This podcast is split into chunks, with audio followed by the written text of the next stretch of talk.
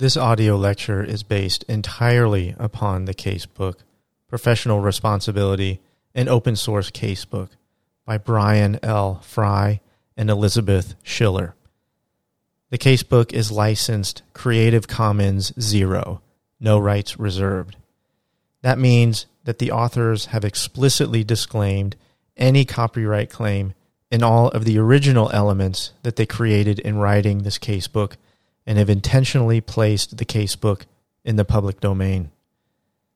Much thanks is due to Brian and Elizabeth for writing this book and placing it in the public domain for everybody to use. In furtherance of this spirit of open source, I also license this audio lecture as Creative Commons Zero, no rights reserved. I hope you enjoy. Welcome back, everyone, to the Practice of Law audio lectures. This audio lecture is section two the attorney client relationship. So, creating an attorney client relationship. And first, we should discuss clients as opposed to quasi clients. So, ideally, the formation of an attorney client relationship involves formalities like an engagement letter, a retainer agreement, and the payment of attorney's fees. But none of these formalities are necessary.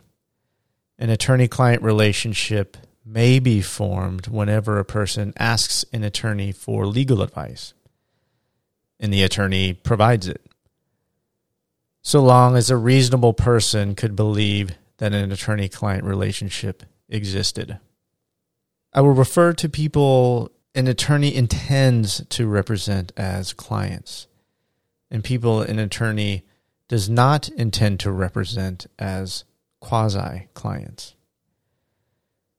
An attorney has an express attorney client relationship with clients and an implied attorney client relationship with quasi clients. But express and implied attorney client relationships impose many of the same duties on the attorney. So, the duties of an attorney. Attorneys owe certain legal duties to their clients and quasi clients, whether they have an express attorney client relationship or an implied attorney client relationship. Those duties are reflected in the model rules of professional conduct. These are the duty of care. Attorneys have a duty to act with due diligence in pursuit of their client's interest. The duty of loyalty. Attorneys may not represent any party with an interest adverse to any of their clients and must refrain from self dealing the duty of impartiality. Attorneys must provide their clients with all of the information their clients need in order to make informed decisions. Attorneys must also exercise independent professional judgment and render candid advice. Duty of confidentiality. Attorneys must maintain in confidence all information obtained while representing their clients. It may not use any confidential client information in a way that could harm the client. Now, representing an organization. When an attorney represents an entity, the attorney's client is the entity, not the entity's agents. In other words, when an attorney represents a corporation, limited liability company, partnership, or unincorporated association. The attorney's client is the organization, not the employees of the organization. Or to put it another way, the attorney has an attorney client relationship with the organization, but does not necessarily have an attorney client relationship with the employees of the organization. Specifically, the attorney has a duty to represent the organization, even when its interests diverge from the interests of its employees. However, An attorney representing an organization must ensure that the employees of the organization understand that the attorney only represents the organization and not its employees. In other words, the employees must understand that the organization's attorney is not their attorney, and that the organization's attorney has professional duties only to the organization. This can be difficult to explain, especially when employees identify their interests with those of the organization. But attorneys for organizations must clarify their legal relationship to the employees of those organizations in order to avoid creating an attorney client relationship. Now, prospective clients. People in organizations do not always choose to form an attorney client relationship immediately. Sometimes they consider forming an attorney client relationship with multiple attorneys or firms before choosing one. A prospective client is a person or organization that discusses the possibility of forming an attorney client relationship with an attorney or firm. If an attorney or firm learns confidential information from a prospective client, the attorney or firm may be precluded from representing other parties in the same matter if their interests are adverse to those of the prospective client. Accordingly, attorneys should try to prevent prospective clients from disclosing confidential information in order to avoid disqualification from representing adverse parties. And attorneys must determine whether potential clients have disclosed any confidential information because it creates a duty of confidentiality. Model Rule 1.18 Client lawyer relationship notes that a person who consults with a lawyer about the possibility of forming a client lawyer relationship with respect to a matter is a prospective client. Even when no client lawyer relationship ensues, a lawyer who has learned information from a prospective client shall not use or reveal that information. Now, ending an attorney client relationship. It is surprisingly easy to create an attorney client relationship, and it can be surprisingly hard for an attorney to end one. In general, a client can end an attorney client relationship at any time, for any reason, or for no reason at all. But attorneys cannot end an attorney client relationship without good reason. Sometimes attorneys must end an attorney client relationship and other times the rules of professional conduct prevent attorneys from ending an attorney client relationship. In any case, attorneys may have duties to their clients that survive the attorney client relationship, especially the duty of confidentiality. Sometimes an attorney must end an attorney client relationship. For example, an attorney cannot represent a client if the client fires the attorney. The attorney cannot effectively represent the client. The attorney has a conflict of interest, or representation would violate the rules of professional conduct. Under certain circumstances, attorneys may choose to end an attorney client relationship. But the ability of an attorney to end an attorney client relationship is limited by the rules of professional conduct. Attorneys can end an attorney client relationship only if they are permitted or required to end the relationship by the rules of professional conduct. They may be subject to discipline for ending an attorney client relationship, even if it is permitted or required by the rules of professional conduct. And they may have duties to former clients that survive the attorney client relationship. Before ending an attorney client relationship, an attorney should determine whether good cause exists to end the relationship. If an attorney ends an attorney client relationship without good cause, the attorney may be subject to discipline and liable to the client for malpractice or breach of fiduciary duty. Typically, clients can end the attorney client relationship simply by firing their attorney. A lawyer shall not represent a client or shall withdraw from the representation of a client if the lawyer is discharged. And as Section 32.1 of the restatement observes, a client may discharge a lawyer at any time. However, a client's ability to fire an attorney and end the attorney client relationship is not absolute. Under some circumstances, a court may prohibit a client from firing an attorney and order the attorney to continue representing the client. For example, a client typically cannot fire an attorney immediately before trial because it could enable clients to improperly delay the proceedings criminal defendants have a limited right to fire appointed counsel and receive alternative counsel. Criminal defendants also have a limited right to fire appointed counsel and represent themselves. Among other things, criminal defendants must express an unequivocal desire to represent themselves. In theory, this means that criminal defendants cannot fire appointed counsel only because they believe appointed counsel is bad. When a client fires an attorney and hires a new attorney, the former attorney may have a claim against the former client.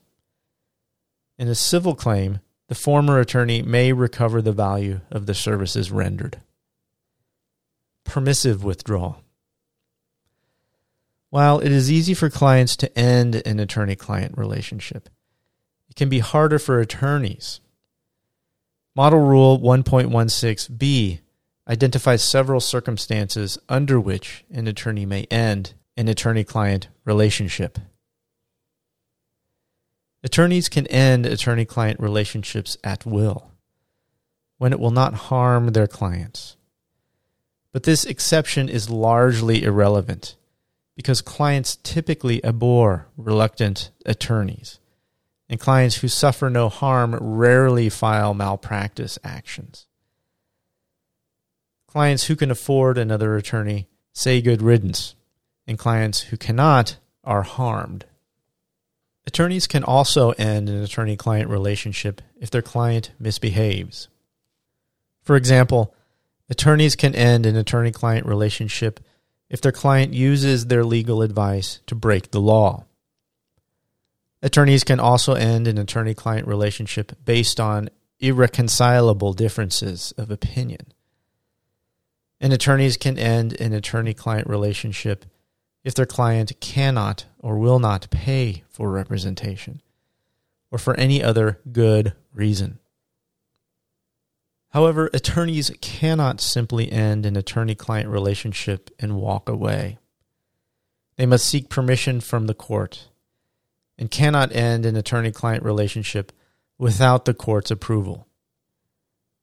If the court orders an attorney to continue representing a client, the attorney must comply, even if the attorney has good cause to withdraw. Typically, courts permit attorneys to withdraw only if they show that their client has retained other counsel or refuses representation. If the court permits withdrawal, the attorney must make a reasonable effort to protect the client's interests. Among other things, the attorney must provide reasonable notice of withdrawal to the client, transfer documents and property to the client, and refund any unearned payment or fees. However, the attorney may retain documents relating to the client to the extent permitted by law. Mandatory withdrawal. Under certain circumstances, attorneys must end an attorney client relationship. Model Rule 1.16a provides that attorneys must withdraw if continued representation would cause a violation of the rules of professional conduct or some other law. Their physical or mental condition materially impairs their ability to represent the client or the client terminates representation. Obviously, attorneys cannot represent clients seeking legal advice in furtherance of a criminal enterprise. For example, attorneys cannot provide legal advice that enables a client to commit or perpetuate fraud. However, attorneys are not required to withdraw from representation simply because their client suggests an improper or illegal action. On the contrary, they should counsel their client against such action and withdraw only if their client insists on proceeding. Attorneys also cannot represent a client if it would create a conflict of interest. If an attorney has previously represented a client with interests adverse to those of a potential or current client, the attorney must decline or withdraw from representation unless the client can and does provide informed consent to representation. In some cases, a conflict of interest may preclude informed consent. Attorneys must also withdraw from representation if their physical or mental state will materially impair their ability to represent their client. Obviously, attorneys who incur serious physical or mental injuries may not be able to continue representing their clients. However, in some cases, they may be subject to discipline. Effective withdrawal. Sometimes an attorney client relationship doesn't really end, but just fades away. Often, an attorney represents a client in a matter, and the client has no need for further representation. For example, an attorney may represent a client in relation to a particular transaction or dispute, like the purchase of a home or an automobile accident. Ideally, the attorney and client will have formed an agreement specifying the scope of representation, in which case the attorney client relationship typically ends when the matter is concluded. But occasionally they may not by accident or design. In that case, the attorney client relationship still typically ends when the matter is concluded, although it may be less certain. In other cases, an attorney may have a long term relationship with a client that gradually peters out over time. In that case, it may be hard to know whether and when the attorney client relationship has ended. Worse, the attorney and client may disagree. An attorney may believe the relationship continues, only to be surprised when the client returns bills unpaid. And a client may believe the relationship continues, only to be surprised when the attorney ignores the client's affairs. Generally, an attorney client relationship continues to exist so long as a reasonable client would believe that it continues to exist. If an attorney wants to end an attorney client relationship, the attorney should explicitly inform the client in writing that it has ended and return any documents or property that belongs to the client. But attorneys are often reluctant to end long term attorney client relationships in the hope that the client will eventually return and provide more business. In that case, courts will ask whether a reasonable client would believe that an attorney client relationship continued to exist under the circumstances. Duties after withdrawal. Under Model Rule 1.16d, an attorney who withdraws from representing a client has a duty to minimize any potential harm to the client. Among other things, the attorney must provide reasonable notice of withdrawal, return any documents or other property that belongs to the client, and refund any unearned fees or payments. However, some attorney work product may belong to the attorney, and some states permit attorneys to retain the client's property until the client pays any outstanding fees. However, The attorney also has a permanent duty of confidentiality to former clients. The attorney as agent. The attorney client relationship is a principal agent relationship. The client is the principal and the attorney is the client's agent. But it is a unique form of principal agent relationship because the client's ability to control the attorney's exercise of agency is limited. And because the attorney has duties not only to the client, but also to the court and the public. Professional relationships. In this respect, the attorney client relationship resembles other professional relations. In the doctor patient relationship, patients decide whether to seek treatment, but doctors decide how to provide treatment. In the professor student relationship, students decide whether to attend school, but professors decide what to teach.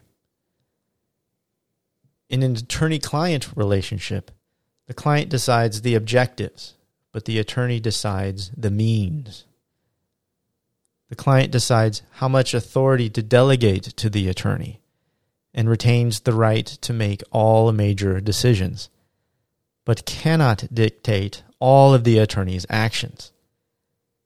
The attorney is entitled and required to exercise independent judgment about how to achieve the client's goals. For example, in a contract negotiation, the client is entitled to decide the key terms, but the attorney must decide how to achieve them. In civil litigation, the client is entitled to decide whether to settle, but the attorney must decide whether to assert a particular claim or defense. And in criminal litigation, the client is entitled to decide whether to plead guilty, but the attorney must decide which witnesses to call and how to conduct cross examination. Moreover, in an attorney client relationship, the attorney not only has a duty to protect the interests of the client, but also has a duty to protect the interests of the court and the public. An attorney is an agent of both the client and the court. In theory, while attorneys must pursue the interests of their clients, they must not mislead the court or allow their clients to lie to the court. In practice, this is often easier said than done. Attorneys as agents. As agents of their clients, attorneys often have the authority to act on behalf of their clients but it may take the form of express, implied, or apparent authority. Express authority. When an attorney acts pursuant to authority explicitly granted by the client. For example, clients can grant express authority to an attorney in an engagement letter or later instructions. Implied authority when an attorney acts pursuant to authority necessarily granted by the attorney client relationship. For example, attorneys have implied authority to exercise discretion on implementing the instructions of their clients. Apparent authority. When an attorney acts pursuant to authority delegated by the client and an opposing party relies on the delegation especially when the authority is normally reserved to the client. For example, if a client delegates the authority to approve a final settlement and an opposing party relies on the delegation, the attorney may have apparent authority, even though the decision to approve a final settlement is normally reserved to the client. When attorneys act pursuant to express, implied, or apparent authority, their actions bind their clients. But when attorneys act without authority, their actions are ultra vires and may not be binding. When attorneys act without authority, they may also be liable for malpractice. attorneys as fiduciaries. The attorney client relationship is unusual because attorneys are fiduciaries of their clients. A fiduciary is a person who holds a legal duty of trust with another party or principal. A fiduciary duty is the highest standard of care. Accordingly, fiduciaries must act only for the sole benefit and interest of the principal and must put the interests of the principal above their own interests. As fiduciaries, attorneys have a legal duty to act only in the interests of their clients and to put the interests of their clients above their own interests. Accordingly, attorneys may never form a relationship that would create a conflict of interest with a current or former client without the client's informed consent. Client as principal. So decisions reserved to clients.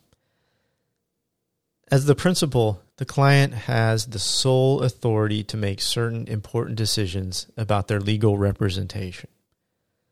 Model Rule 1.2a provides that an attorney must respect a client's decisions about the goals of representation and consult with the client about the means of achieving those goals.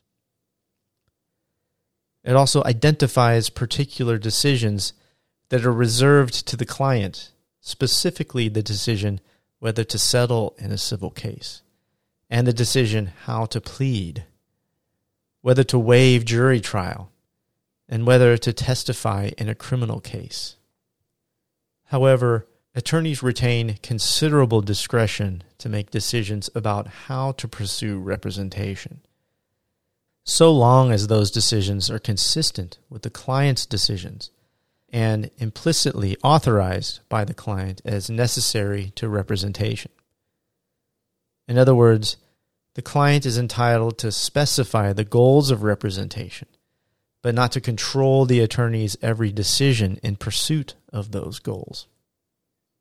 Rule 1.2 Scope of representation and allocation of authority between client and lawyer states that a lawyer shall abide by a client's decisions concerning the objectives of representation and shall consult with the client as to the means by which they are to be pursued.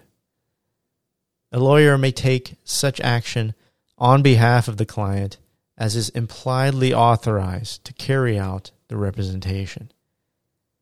A lawyer shall abide by a client's decision whether to settle a matter. In a criminal case, the lawyer shall abide by the client's decision after consultation with the lawyer as to a plea to be entered, whether to waive jury trial, and whether the client will testify. Impaired clients. Attorneys often represent clients who have an impaired ability to make or express decisions.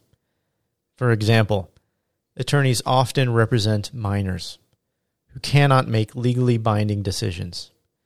Attorneys may also represent people with physical impairments that affect their ability to express their decisions, or mental impairments that affect their ability to make decisions that are in their own best interests. When an attorney represents a legally physically, or mentally impaired client, the client remains the principal and is entitled to dignity and respect. Accordingly, the attorney must provide relevant information to the client, consult with the client, and pursue the client's wishes whenever it is possible and in the client's best interests. Sometimes impaired clients have legal representatives empowered to make decisions on their behalf. In that case, the attorney must ordinarily obey the decisions of the legal representative. But the attorney must also inform the client about those decisions and consult with the client whenever possible. Regardless, the attorney must always put the client's interests first if the attorney represents the impaired client directly, then the attorney has a fiduciary duty to the client and must ensure that the legal representative's actions are in the client's best interests. If the attorney represents the legal representative, then the attorney has a fiduciary duty to the legal representative, but still must ensure that the legal representative respects its own fiduciary duty to the client. For example, if an attorney represents a client who is a minor, the attorney must obey the decisions of the client's guardian, but must also consult with the client in order to determine the client's wishes and ensure that the client's guardian does not violate its fiduciary duties. Likewise, if an attorney represents a comatose client, the attorney must obey the decisions of the client's guardian, but must also ensure that the guardian does not violate its fiduciary duties. Sometimes it is unclear whether a client is impaired. The client may be unable to communicate with the attorney, unable to make consistent decisions, unable to make good decisions, or unwilling to conform to social expectations. These are hard cases. If a direct attorney client relationship is untenable, the attorney should seek the appointment of a legal representative. But if the attorney can represent the client directly, then the attorney must act in the client's best interests. This can create a conflict if the attorney believes that the client's instructions are inconsistent with the client's best interests. Ex parte communications. Model Rule 4.2 prohibits attorneys from engaging in ex parte communications, or communications with a represented person without the consent of that person's attorney or the permission of the court. In theory, the purpose of the prohibition on ex parte communications with represented persons is to help protect clients and ensure they receive the advice of counsel. As Model Rule 4.2 Comment 1 explains, this rule contributes to the proper functioning of the legal system by protecting a person who has chosen to be represented by a lawyer in a manner against possible overreaching by other lawyers who are participating in the matter interference by those lawyers with the client lawyer relationship, and the uncounseled disclosure of information relating to the representation. The prohibition on ex parte communications applies to all represented persons involved in a matter. Accordingly, it prohibits ex parte communications with not only represented persons who are adverse parties, but also represented persons who are co parties or non parties. And it applies to direct communications. In other words, an attorney cannot avoid the prohibition by instructing or advising a non attorney to contact a represented person. Furthermore, the prohibition on ex parte communications is not waivable by the client, and it applies even if the client initiates the communication, requiring the attorney to immediately end the communication. The prohibition on ex parte communications with represented persons may also apply to the employees of represented organizations. Most courts have held that attorneys cannot engage in ex parte communications with employees of a represented organization who control the organization, acted on behalf of the organization in the matter, or make legal decisions for the organization. In other words, upper management and people directly involved in the matter are off limits, but other employees are not. In particular, former employees are generally fair game. Notably, Model Rule 4.2 does incorporate a mens rea requirement. Attorneys cannot be disciplined for engaging in an ex parte communication with a represented person unless they knew or should have known that the person was represented in relation to the matter.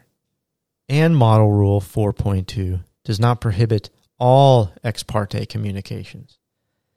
Nothing prevents an attorney from engaging in ex parte communications with a represented person about subjects unrelated to the matter in which they are represented.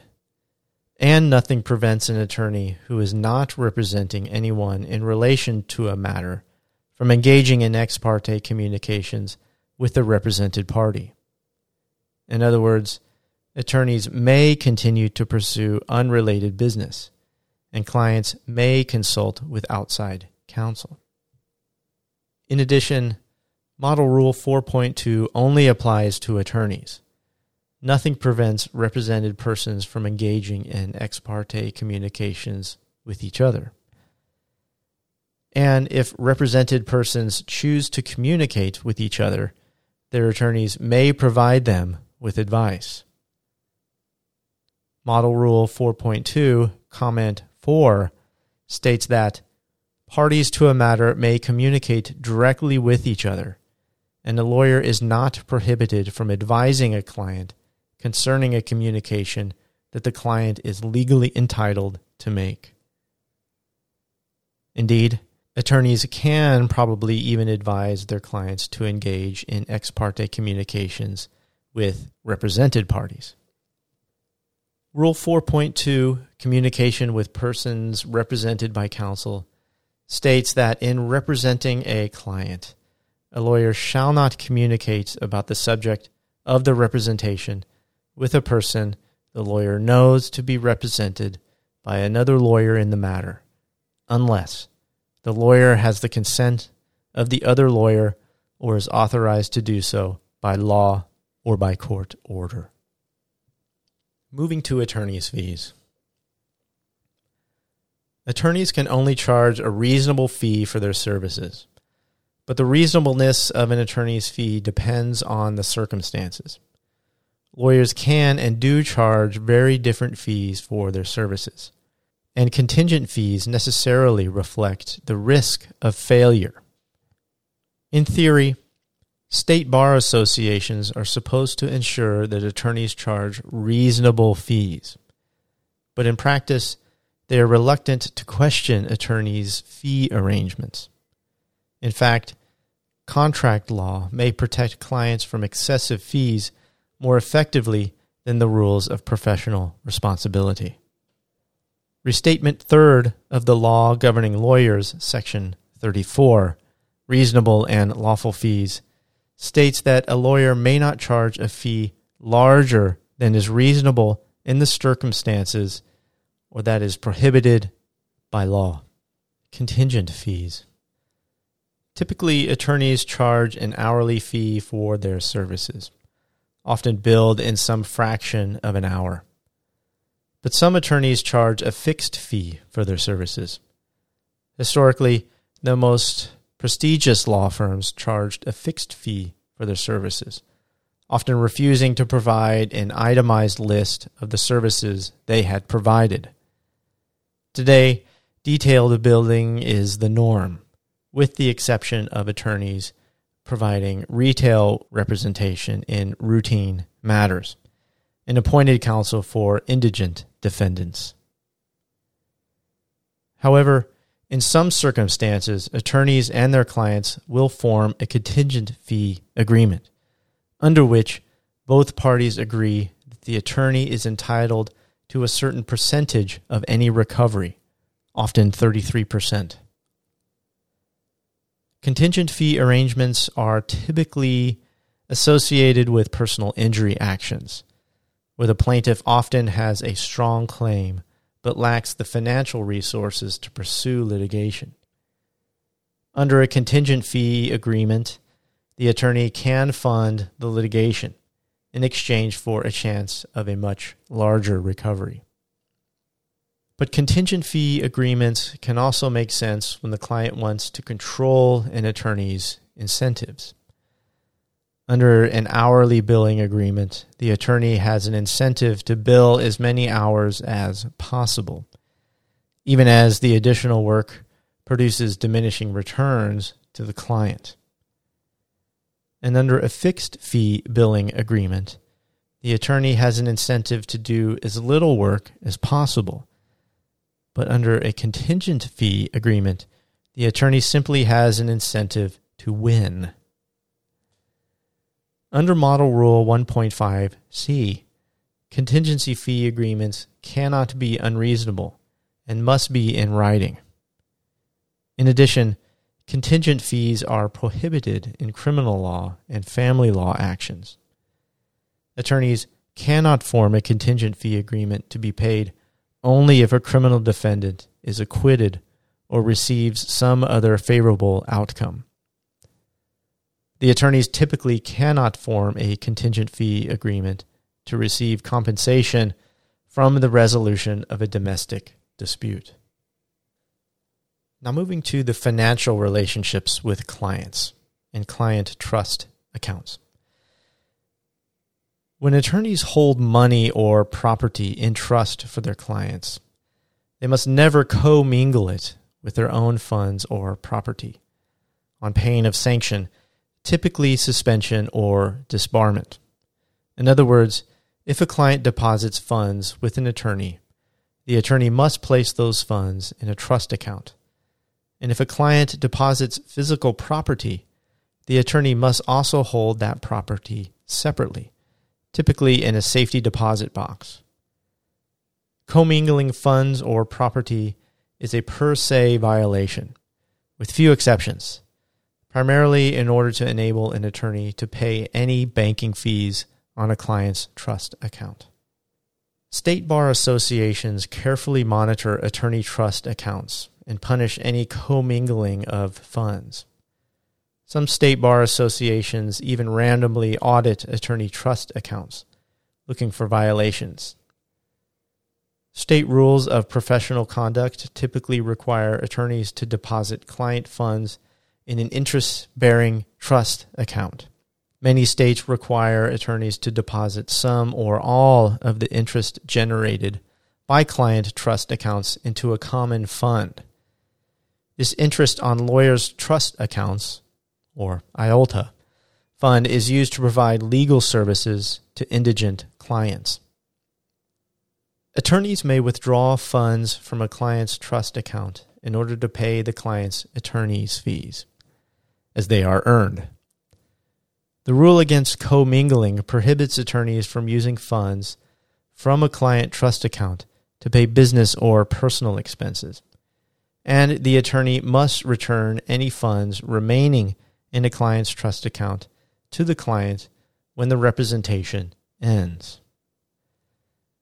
When a client receives a settlement or award, the attorney must deposit the funds in the client's trust account and then withdraw funds to pay the client's attorney's fees and disperse to the client. Specifically, if the attorney and the client have a contingent fee arrangement, the attorney must pay the client's contingent fee from the client trust account. Equity as compensation. Sometimes attorneys agree to accept an equity interest in their client's property in lieu of attorney's fees. For example, an attorney representing a corporation may accept shares of the company rather than cash. This kind of agreement can benefit both the client and the attorney, especially if the client is cash poor but is a promising investment. The client receives legal advice with no upfront expense, and the attorney receives an investment potentially worth much more than the hourly fees. Moreover, the attorney has an incentive to provide the best possible advice because it will increase the value of their investment. But equity compensation is not limited to securities. An attorney may agree to represent a client in exchange for an equity interest in the client's real estate, or a patent attorney may agree to prosecute a patent in exchange for an interest in the patent. In any case, the model rules of professional conduct permits equity compensation, but only if the attorney complies with the requirements of Model Rule 1.8a. Essentially, the attorney must disclose the terms of the agreement to the client. The attorney must advise the client to seek independent legal counsel, and the client must provide informed consent to the agreement, all of which must be in writing. In addition, the terms of the agreement must be substantively fair and reasonable to the client. The concern is that the attorney's financial interest in the client's property could create a conflict of interest. In theory, both the client and the attorney want the property to increase in value, but in some cases, the attorney's interest in the property could compromise the impartiality of the attorney's advice if a potential transaction would benefit the client but harm the attorney's property interest. Litigation finance.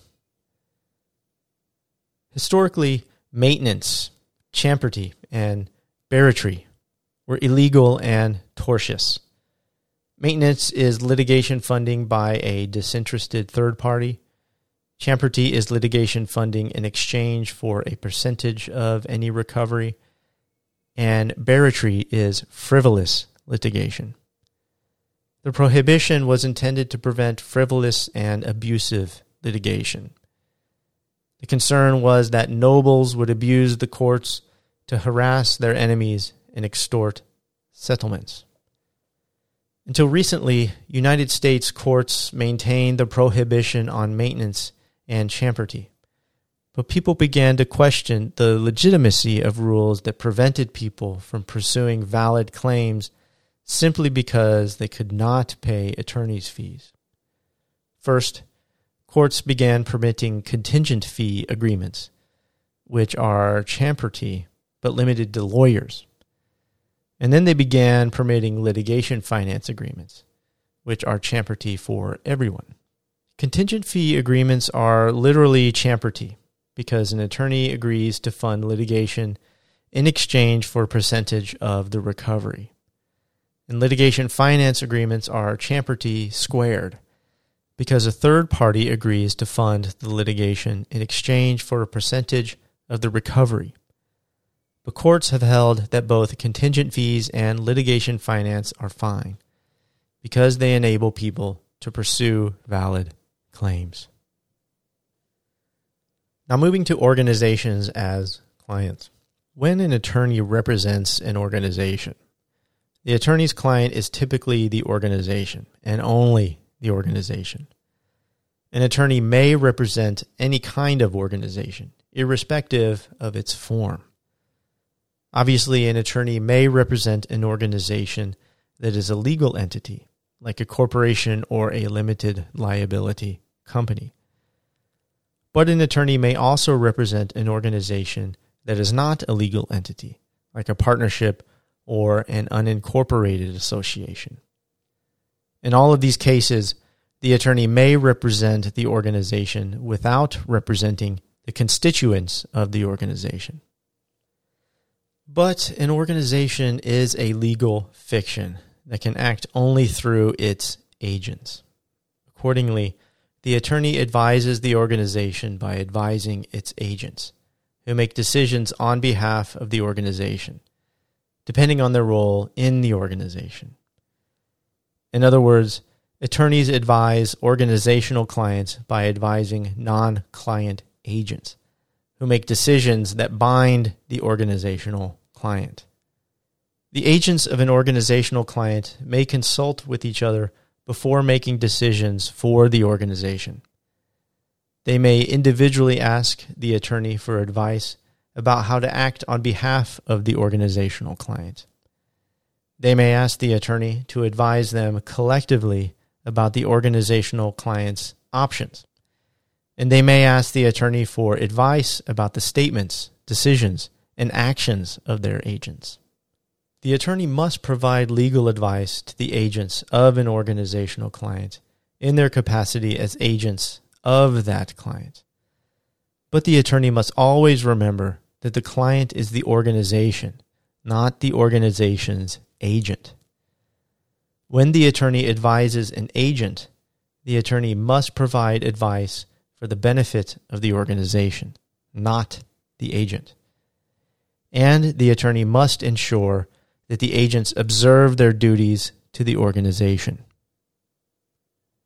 Specifically, an attorney representing an organizational client must ensure that its agents act consistently with the interests of the organization rather than their own interests.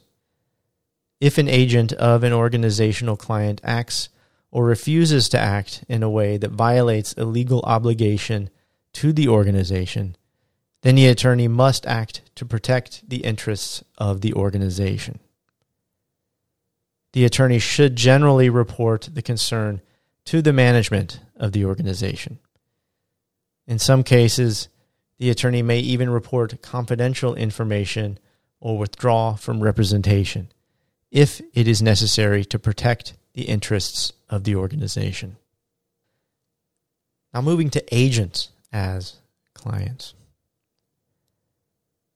In theory, an attorney who represents an organization represents only the organization and does not represent the organization's agents. However, organizations can act only through their agents, and when attorneys represent organizations, they do so by providing legal advice to the organization's agents, who make decisions on behalf of the organizations. Attorneys must convince the organization's agents to hire them. Attorneys must convince the organization's agents to follow their advice. And the attorneys must obey the decisions of the organization's agents. It is easy for attorneys representing an organization to see its agents as their clients rather than the organization itself. But when attorneys represent organizations, they must never treat its agents as their clients. They must always represent the interests of the organization and only the organization. Attorneys representing an organization must always act in the best interest of the organization, and they must ensure that its agents also act in the best interests of the organization. And if the interests of the organization conflict with the interests of the agents, the attorney must always pursue the interests of the organization. Usually, the interests of an organization and its agents coincide, and the agents pursue the interests of the organization to the best of their ability. But that is not always the case.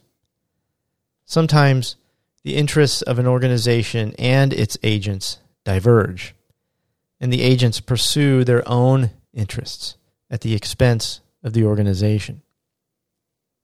Attorneys representing organizations must always be vigilant to ensure that the organization's interests are aligned with the interests of its agents, and that its agents are acting in the organization's interests rather than their own.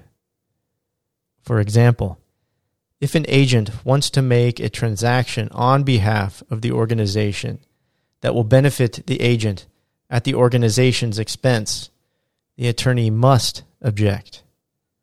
Likewise, if the agent wants to disclose confidential information about the organization that will benefit the agent but harm the organization, the attorney must object. And agents as quasi clients. Attorneys representing an organization must always be careful to ensure that its agents do not become quasi clients. If an attorney is retained by an organization, then the attorney has an express attorney client relationship with the organization. But in order to represent an organization, an attorney must provide legal advice to its agents who will act on the organization's behalf. Accordingly, the attorney must only provide legal advice relating to the interests of the organization and must not provide legal advice relating to the interests of its agents. In fact, Attorneys representing an organization should explicitly inform its agents that they represent the organization and not its agents. And they should advise the organization's agents to seek outside counsel if their interests may diverge from the interests of the organization. In theory, an attorney representing an organization who wants to interview an agent of the organization can prevent the agent from becoming a client by explicitly warning the agent that the attorney represents the organization and does not represent the agent. This warning is often called the Upjohn warning because its purpose is to inform agents of their right to remain silent. After all, an organization cannot force its agents to testify against themselves, but it can fire them if they refuse to participate in an investigation. If an attorney representing an organization provides legal advice to an agent of that organization, then the agent may become a quasi client of the attorney. That is awkward because it can create a conflict of interest. So, what is the Upjohn warning? Here is the American Bar Association White Collar Crime Committee Working Group Model Upjohn warning. I am a lawyer for Corporation A. I represent only Corporation A, and I do not represent you personally. I am conducting this interview to gather facts in order to provide legal advice for Corporation A. This interview is part of an investigation to determine the facts and circumstances of X in order to advise Corporation A how to best proceed. Your communications with me are protected by the attorney client privilege. But the attorney client privilege belongs solely to Corporation A, not you. That means Corporation A alone may elect to waive the attorney client privilege and reveal our discussion to third parties. Corporation A alone may decide to waive the privilege and disclose this discussion to such third parties as federal or state agencies at its sole discretion and without notifying you. In order for this discussion to be subject to the privilege, it must be kept in confidence. In other words, with the exception of your own attorney, you may not disclose the substance of this interview to any third party, including other employees or anyone outside of the company. You may discuss the facts of what happened, but you may not discuss this discussion. Do you have any questions? Are you willing to proceed? Thanks, everyone. That's all I'd like to discuss in section two. Take care.